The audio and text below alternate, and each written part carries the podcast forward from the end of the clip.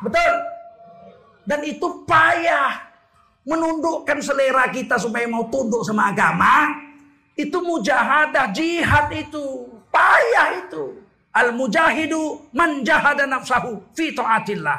Pejuang agama itu adalah orang yang mati-matian menundukkan nafsunya agar nafsunya itu mau taat dengan aturan Allah Subhanahu wa taala.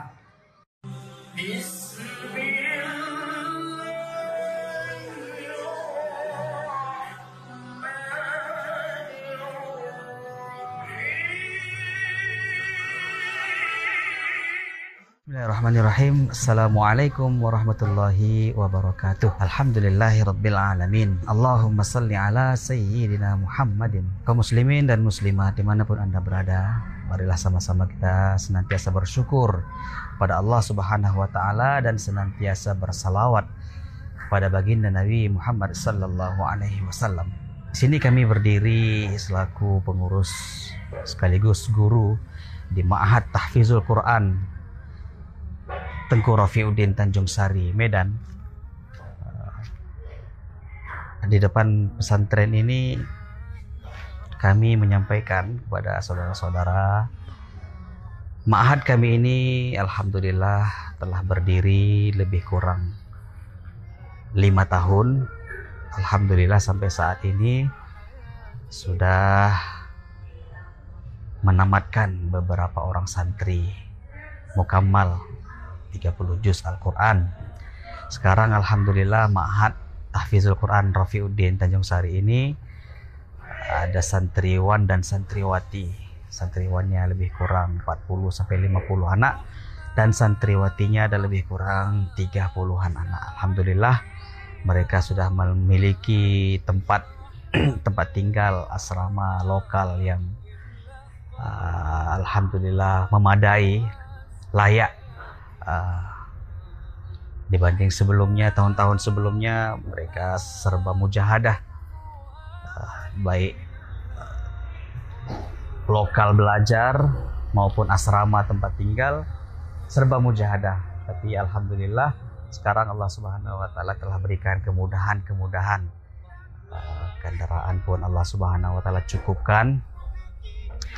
Sekarang kaum muslimin dan muslimat kami dari Ma'had ini mohon doa kepada saudara-saudara sekalian bagaimana supaya madrasah ini Ma'had ini terus berjalan dan terus bisa menghasilkan para hafiz-hafiz Al-Quran, hafiz dan hafizah di seluruh penjuru Nusantara ini. Oleh sebab itu, kami dari pengurus maupun guru-guru menyampaikan kepada saudara-saudara sekalian kaum muslimin dan muslimat di mana pun anda berada bantulah program kami ini ah, program belajar mengajarkan Al-Quran bagaimana supaya anak-anak kita semakin banyak yang mengerti Al-Quran bisa baca Quran bahkan menghafal Al-Quran.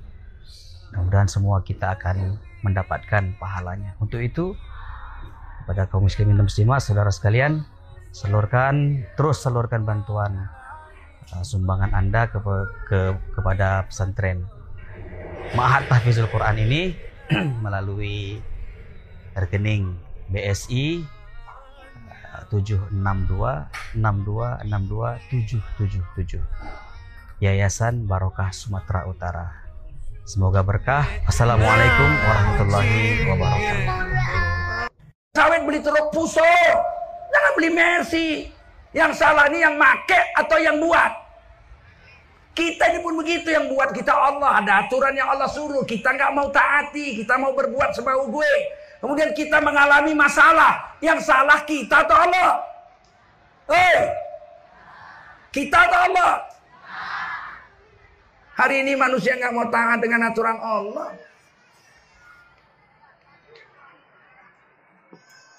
Aturan Allah itu lengkap dari mulai lahir sampai mati. Betul? Bagaimana menyambut bayi lahir? Diatur. Azankan telinga kanan. Hadis Hasan Soheh. Komatkan di telinga kiri. Hadisnya zoif. Tapi Sayyidina Muhammad SAW mengazankan dan mengkomatkan Sayyidina Hasan dan Hussein. Umar bin Abdul Aziz mengazankan semua anak-anaknya Imam Syafi'i mensyariatkan untuk kita dalam madhab Syafi'i. Datang lahir anak azankan belah kanan, komarkan sebelah kiri. Ini aturan. Datang orang, Allah, bayi baru lahir itu kan nggak bisa mendengar. Buat apa diazankan juga dia nggak bisa mendengar. Eh, eh, siapa yang bilang bayi baru lahir nggak bisa mendengar? Al-Quran mengatakan bayi dalam perut sudah bisa mendengar. Dalam perut. Apalagi sudah lahir. Quran yang bilang. Summa sawahu. Kemudian Allah menyempurnakan janin. Jasadnya Allah pakai hu. Goib. Domirnya goib. Allah jadikan sempurnakan jasadnya di dalam rahim ibunya. Summa sawahu wa nafakha fihi min ruhih. Setelah sempurna jasad itu kata Nabi empat bulan, bayi itu dalam perut udah ada kepala, udah ada tangan, udah kaki sempurna, ada tulang, ada dagingnya sempurna, bentuk bayi. Empat bulan, nggak ada roh, hidup, berkembang. Tidak ada roh. Dalam bahasa Arab memang matilah. Tapi walaupun tidak ada ruh dia berkembang dari mulai zigot, dari mulai alakoh, sesuatu yang lengket seperti lintah terus berkembang berkembang benar lengkap kepala kaki semuanya empat bulan. Tidak ada roh, masih mati. Setelah empat bulan, wanafakhofihi min. Dan Allah tiupkan roh kepada janin yang empat bulan itu. Begitu ditiup, fa'ahyakum dalam surah Al-Baqarah, kamu dihidupkan. Begitu hidup, Tiap roh dia hidup, berubah domirnya. Waja'ala lakum as-sam'a wal absara wal af'idah. Qalilan ma tashkurun. Berubah domirnya. Coba perhatikan itu. Summa sawahu. Ghaib. Kemudian Allah sempurnakan bentuk jasadnya di dalam rahim ibunya. Wa fihi. Kemudian Allah tiupkan ruh kepadanya.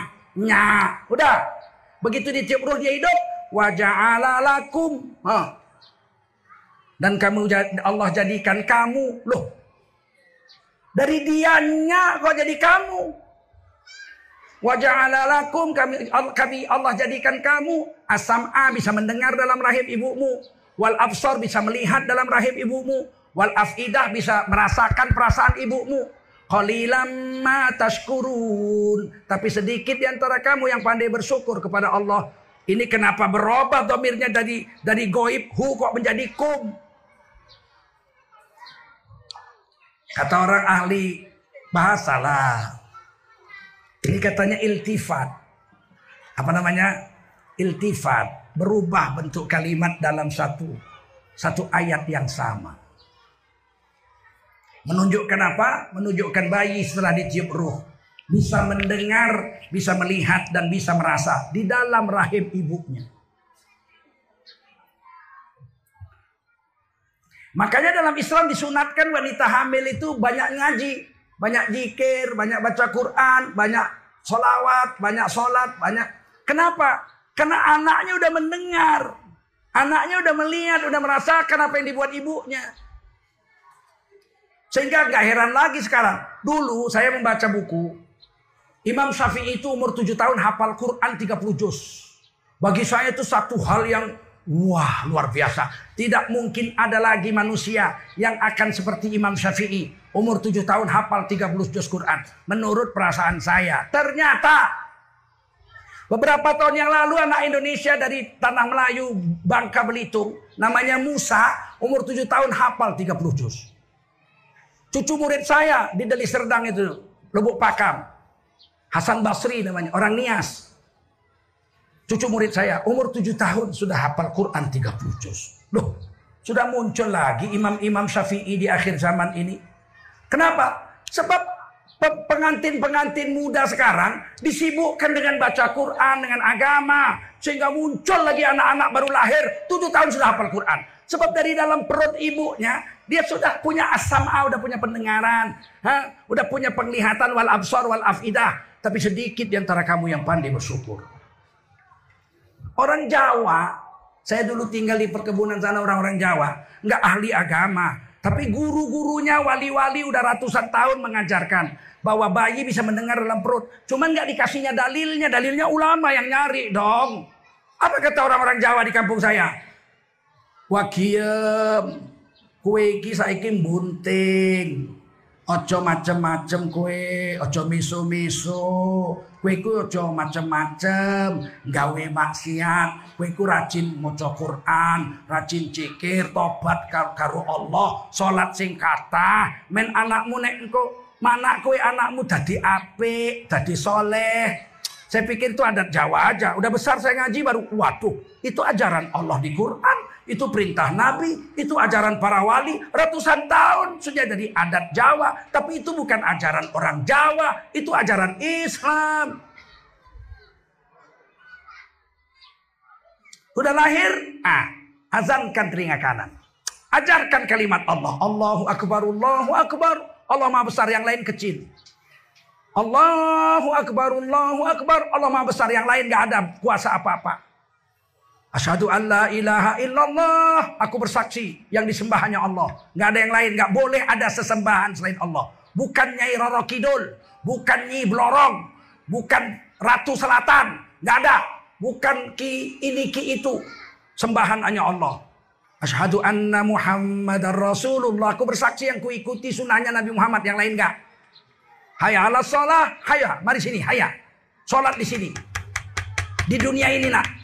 Di kubur nggak perlu sholat, di padang masar nggak perlu sholat, di surga pun nggak perlu sholat.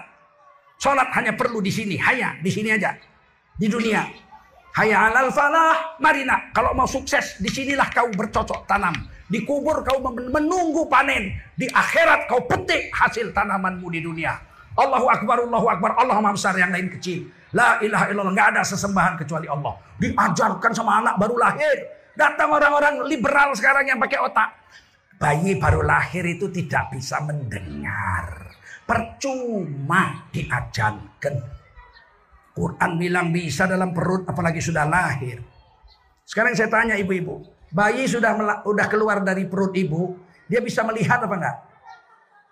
Bisa melihat enggak? Bisa mendengar enggak? Bisa mana buktinya? Bukti bayi baru lahir bisa mendengar, bantinglah pintu kamarnya. Kaget dia. Berarti bisa mendengar. Kalau dia budek kan selu aja dia. Nggak payah membuktikan Quran itu. Bukti dia bisa melihat, buka jendela. Begitu dibuka jendela, kamar kena cahaya matahari, langsung matanya diginikannya. Berarti dia melihat. Kalau dia buta mana? Bukalah, tenang aja dia gitu. Paham? Dan dia punya fuad. Dia tahu mana ibunya, mana bukan. Kalau dia nangis haus, wah, wah, wah, diambil ibunya, taruh ke dadanya, langsung dia isap. Susu dari situ. Kenapa dia tahu di situ ada susu? Siapa yang bikin kursus? Siapa yang ngajari dia? Gak ada. Kalau dia nangis diambil bapaknya, disodor-sodorkan pun gak mau dia. Dia ada fuad, ada fuad.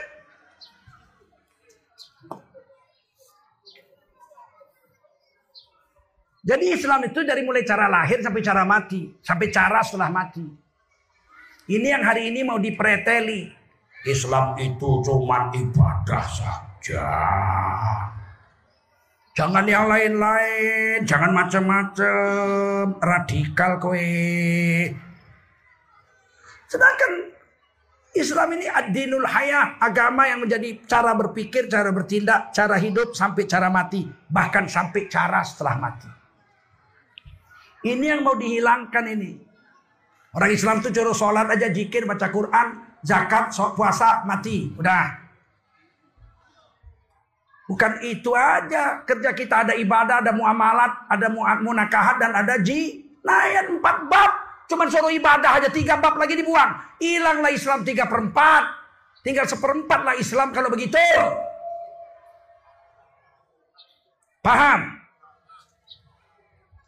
Orang Jawa, waktu dia hamil, termasuk orang Melayu, apalagi orang Melayu.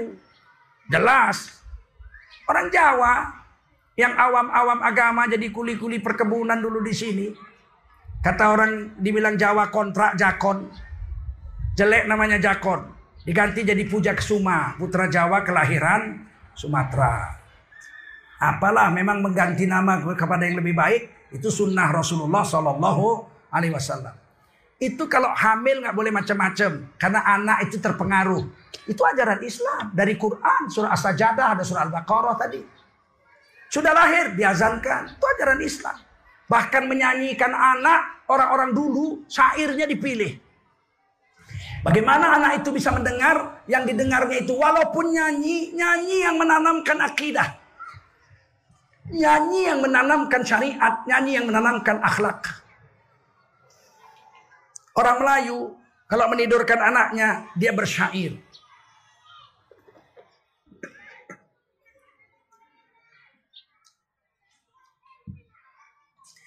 Asamlah kana asam gelugur ketiga asam si riang-riang ahai menangis badan di pintu kubur aduhai nak sayang teringat diri tidak sembayang. Itu diajarkan sama anak kecil. Masya Baru mengayun anak. Itu syairnya. Orang Aceh lebih ekstrim. Nidurkan anaknya. Saya dengar sendiri. Kan saya keliling Aceh seluruhnya dakwah. Separuh umur saya habis di Aceh. Nenek saya yang perempuan orang Aceh. Mereka menidurkan anaknya lebih ekstrim lagi. Apa yang diajarkannya?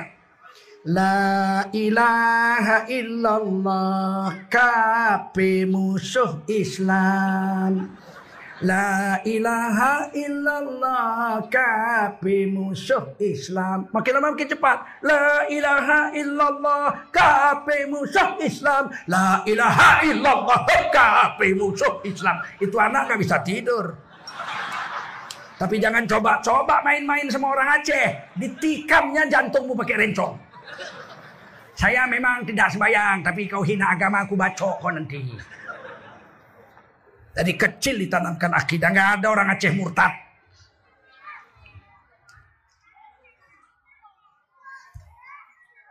Kalau orang Jawa sama, nidurkan anaknya dulu tapi tak lelo lelo lelo lekong ono lampu orang duwe semprong. Lampu teplok.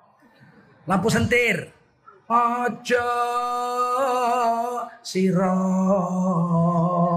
gawe susah karo sing momong dumplang tang ting dumplang tang tung oh, eh. Jawa saya pergi ke Bangladesh dakwah empat bulan keliling Bangladesh Masuk ke kampung-kampung dari Firojpur, Puranadaka, oh, Tonggibari. Macam-macam lah daerah kampung-kampung saya masuk. Satu hari saya panas. Musim panas di bawah pohon yang rindang. Seorang bapak dengan bajunya yang lusuh. Sarungnya lebih cantik. Kain pel rumah saya dari sarungnya. Menidurkan anak dengan ayunan kain di bawah pohon. Dia nyanyikan syair. Saya dengar syair itu. Saya catat dan sampai sekarang saya tidak lupa syair itu. Saya tanyakan artinya dengan kawan-kawan yang ikut dakwah dengan saya. Apa yang dia nyanyikan untuk anaknya yang bayi itu? Dunia tenau kadaya akhirate kandayona dunia te nau kadaya jahanname kandayona. Hebatnya syair itu. Saya tanya apa artinya? Yang menerjemahkannya nangis-nangis. Dia bilang apa? Wahai anakku dunia ini memanglah tempat menangis nak. Biarlah kita menangis di dunia asalkan jangan menangis lagi kita di akhirat. Dunia memang tempat menangis nak. Menangislah kau di dunia. Biarlah kita menangis di dunia. Asal kita jangan menangis di neraka jahanam. Allah. Begitu orang menanamkan Islam sejak kecil. Eh, datang budaya-budaya Sontoloyo dirusak. Sekarang semua rusak. Orang Jawa tidur karena anak nggak lagi tak lelo-lelo-lekum. Ana ketek ireng kekere wis tuwek kok meteng wae. Anak bayi diajari ketek meteng. Astagfirullahaladzim. Sama Melayu juga rusak. Aku tak mau jikalau aku dimadu. Ah, ah, pulangkan saja. Innalillahi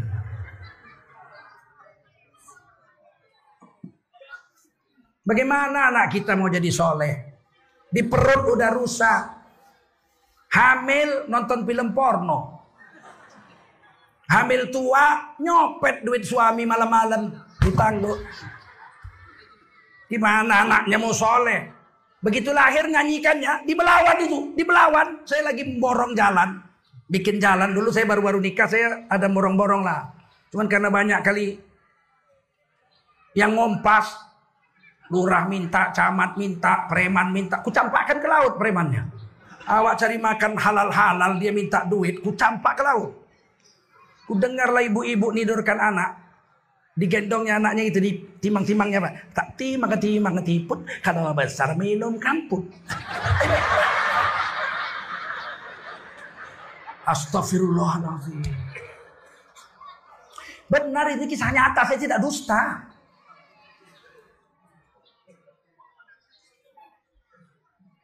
Sedangkan diajar yang baik aja belum tentu dapat taufik dari Allah jadi orang baik. Betul? Betul?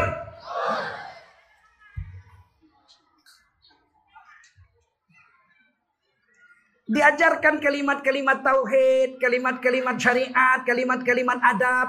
Kupingnya mulai agak besar antuh sinus mahu diberi nama yang baik wa adabahu diajarkan adab yang baik mendengarkan taklim tunduk Belajar zikir Allah Allah la ilaha illallah. Diajari adab-adab yang baik. Cium tangan sama orang tua, takzim dengan Al-Qur'an, tunduk dengan syariat. Terus. Hidup dengan cara agama aturan Allah, pakaian cara Nabi, pakaian cara Quran, pakaian cara sunnah, makan cara sunnah, minum cara sunnah, tidur cara sunnah, berumah tangga cara sunnah. Kalaupun harus cerai-cerai cara agama, kalaupun mau rujuk-rujuk cara agama. Sampai mati cara agama. Mati cara agama. Udah sakaratul maut.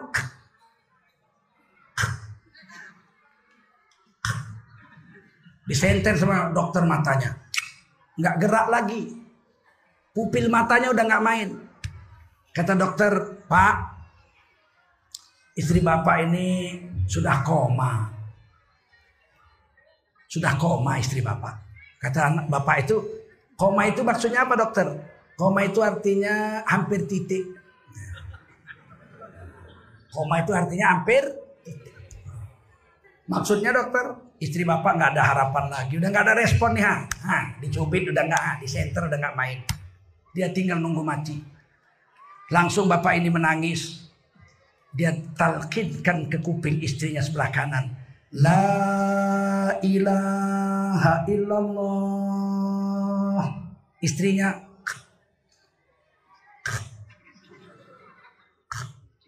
La ilaha illallah. Kata dokternya percuma pak. Isi bapak udah koma. Kuping udah nggak dengar. Mata udah nggak main.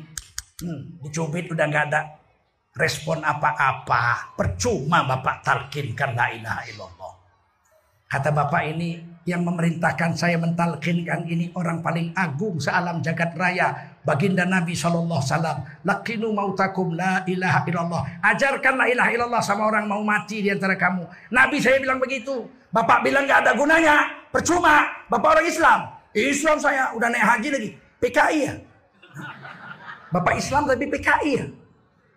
Nabi bilang talkin kan kok Bapak bilang nggak ada gunanya. Ini sekarang banyak orang pakai akal nggak pakai agama. Agama mau dipinggirkan, dianggap kalau ikut agama kuno, melawan hukum. Justru orang mau mati itu dia bisa melihat apa yang kau nggak bisa lihat. Kita nggak tahu ada apa di belakang tembok ini. Gak tahu, gak lihat kita gak nampak. Tapi orang mau mati, jangankan yang di belakang tembok ini. Yang di langit bisa dia lihat. Falaula idza balagatil hulqum. Pada saat nyawamu sudah sampai di kerongkongan hampir mati. Sakaratul maut. Wa antum hina idzin tanzurun. Saat itu kamu telah melihat tempat yang akan kau tuju setelah matimu. Oh. Quran yang bilang. Ketika kita mau mati kalau kita orang soleh. Datanglah beberapa orang malaikat. Tatanazzalu alaihimul malaika. Beberapa malaikat ada yang 8, ada yang 16, ada yang 20. Tergantung kesolehan kita. Malaikat-malaikat ini mengurut-ngurut kaki kita, tangan kita, menghibur kita. Malaikat berkata, Allah takhafu wa la tahzanu. Kamu nggak usah takut, nggak usah cemas, nggak usah bimbang, nggak usah ragu. Nahnu ukum fil hayatid dunya wa fil akhirah. Kami akan menolong kamu di dunia dan akhirat. Yang paling hebat kata Allah wa abashiru bil jannatil lati kuntum tu'adun. Beri kabar gembira dengan sorga yang dijanjikan Allah kepadanya. Udah nampak sorga. Apa enggak senyum dia? nampak sorga. Istrinya, anak-anaknya dikeliling tempat tidurnya nggak lihat apa-apa. Tapi dia udah lihat malaikat datang. Dia udah lihat sorga. Dinampakkan sorga, diciumkan harum sorga. Udah tenang dia baru datang malaikat maut. Assalamualaikum kata malaikat maut. Salam sejahtera untukmu. Kamu siapa? Takut aku lihat kau. Saya malaikat maut. Mau ngapain? Menyusulmu. Pulang kampung. Ke mana? Ke situ. Ke sorga itu. Itu istana kau punya. Itu bidadari-bidadari yang berbaris menunggu rohmu itu dengan sutra hijau. Itu semua pelayanmu di akhirat nanti. Pergilah dia mana ingat dia rumahnya yang RSSSSSSSS. Rumah sangat sederhana sekali sehingga selonjor saja pun susah. Maka mati dia dicabut nyawanya dengan tersenyum di bibirnya. Husnul khatimah. Saya lihat beberapa sahabat saya mati dengan tersenyum. Salah satunya Ibu Tuti Alawiyah. Sama-sama di MUI dengan saya 21 tahun saya kenal beliau. Beliau wafat. Jenazahnya itu pipinya naik. Bagaimana orang wafat pipinya bisa Siapa yang ganjal pipinya? Apa kelebihan ibu ini? Menteri ini, mantan menteri zaman Pak Harto. Setiap pagi sholat berjemaah dengan anak-anak santri perempuan, anak-anak yatim seluruh Indonesia. Ratusan orang sekolah gratis, dididik gratis. Setiap subuh pasti dengan anak-anak yatim. Selesai subuh jikir dengan anak-anak yatim. Memperbaiki Al-Quran anak-anak yatim. Sarapan pagi dengan anak-anak yatim. Ketika dia mau wafat, dia bilang nanti kalau saya wafat kuburkan di depan asrama anak-anak yatim ini. Supaya saya sudah mati pun bisa lihat anak-anak yatim. Kata Nabi, ana wa kafilul yatim hakaza. Aku dengan orang yang ngurus anak yatim akan seperti ini di surga Allah taala. Nabi renggangkan jarinya. Tetangga di surga Firdaus. Betapa hebatnya orang-orang soleh yang sudah jalan lebih dulu dari kita. Hiduplah cara agama, matilah cara agama. Sudah mati pun pakai cara agama, jangan pakai caramu. Jangan pakai cara kita. Sudah mati cara agama. Kata Nabi empat yang wajib untuk mayat. Pertama wajib dimandikan. Betul. Mandikan dengan air mutlak yang suci lagi mensucikan. Jangan sok-sok pandai. Saudara-saudara. Bapak saya meninggal dunia pagi ini. Berhubung saya orang kaya, direktur utama PT Pertamina. Maka siang ini bapak saya akan man saya mandikan pakai Pertamax Turbo.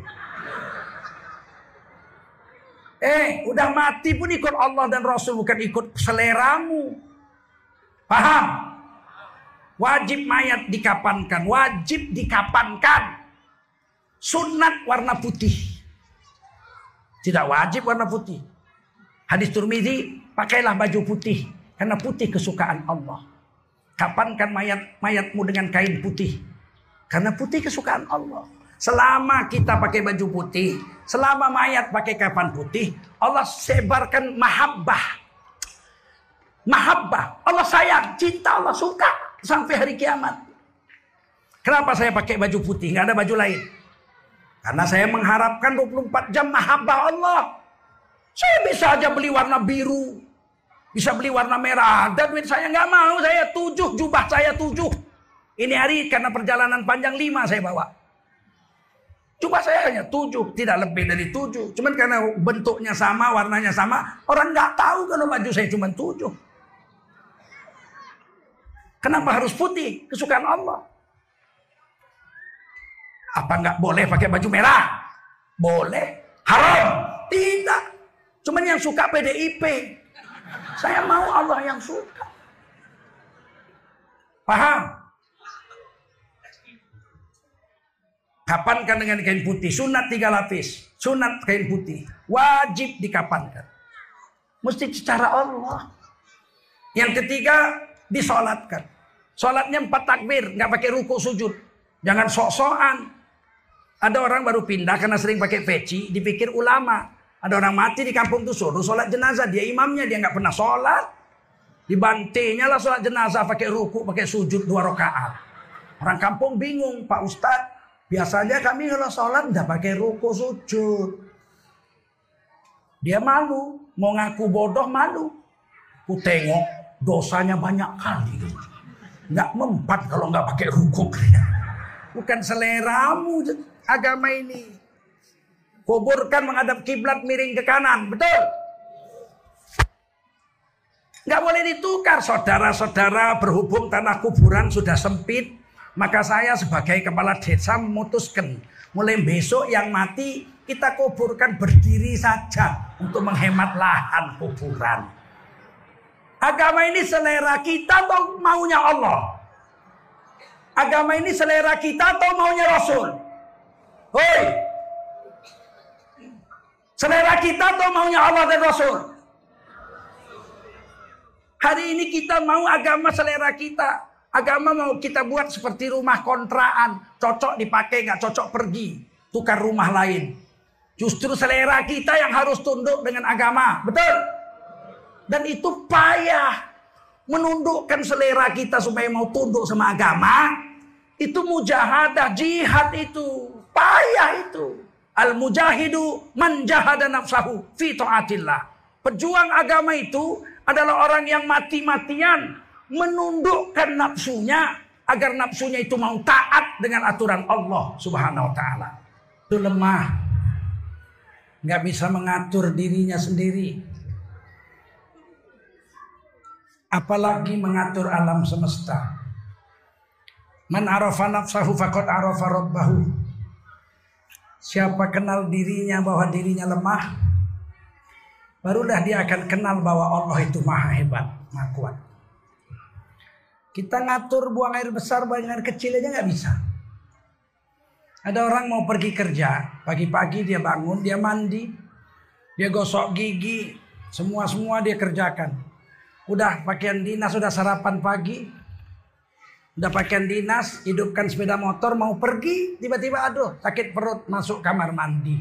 Kenapa nggak buang air kecil, buang air besar tadi waktu mandi pagi? Nggak mau keluar dia. Dia keluar waktu sudah pakai dinas. Buka lagi sepatu, baju, buka lagi masuk WC. Membuktikan kita mengatur diri kita aja nggak bisa. Allah Rabbul Alamin, dia yang maha kuasa mengatur seluruh alam semesta.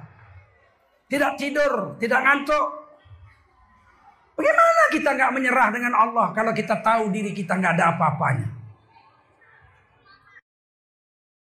Ya Allah ya Basir Ya Sami'u ya Alim Ya Hayyu ya Qayyum Birahmatika astaghith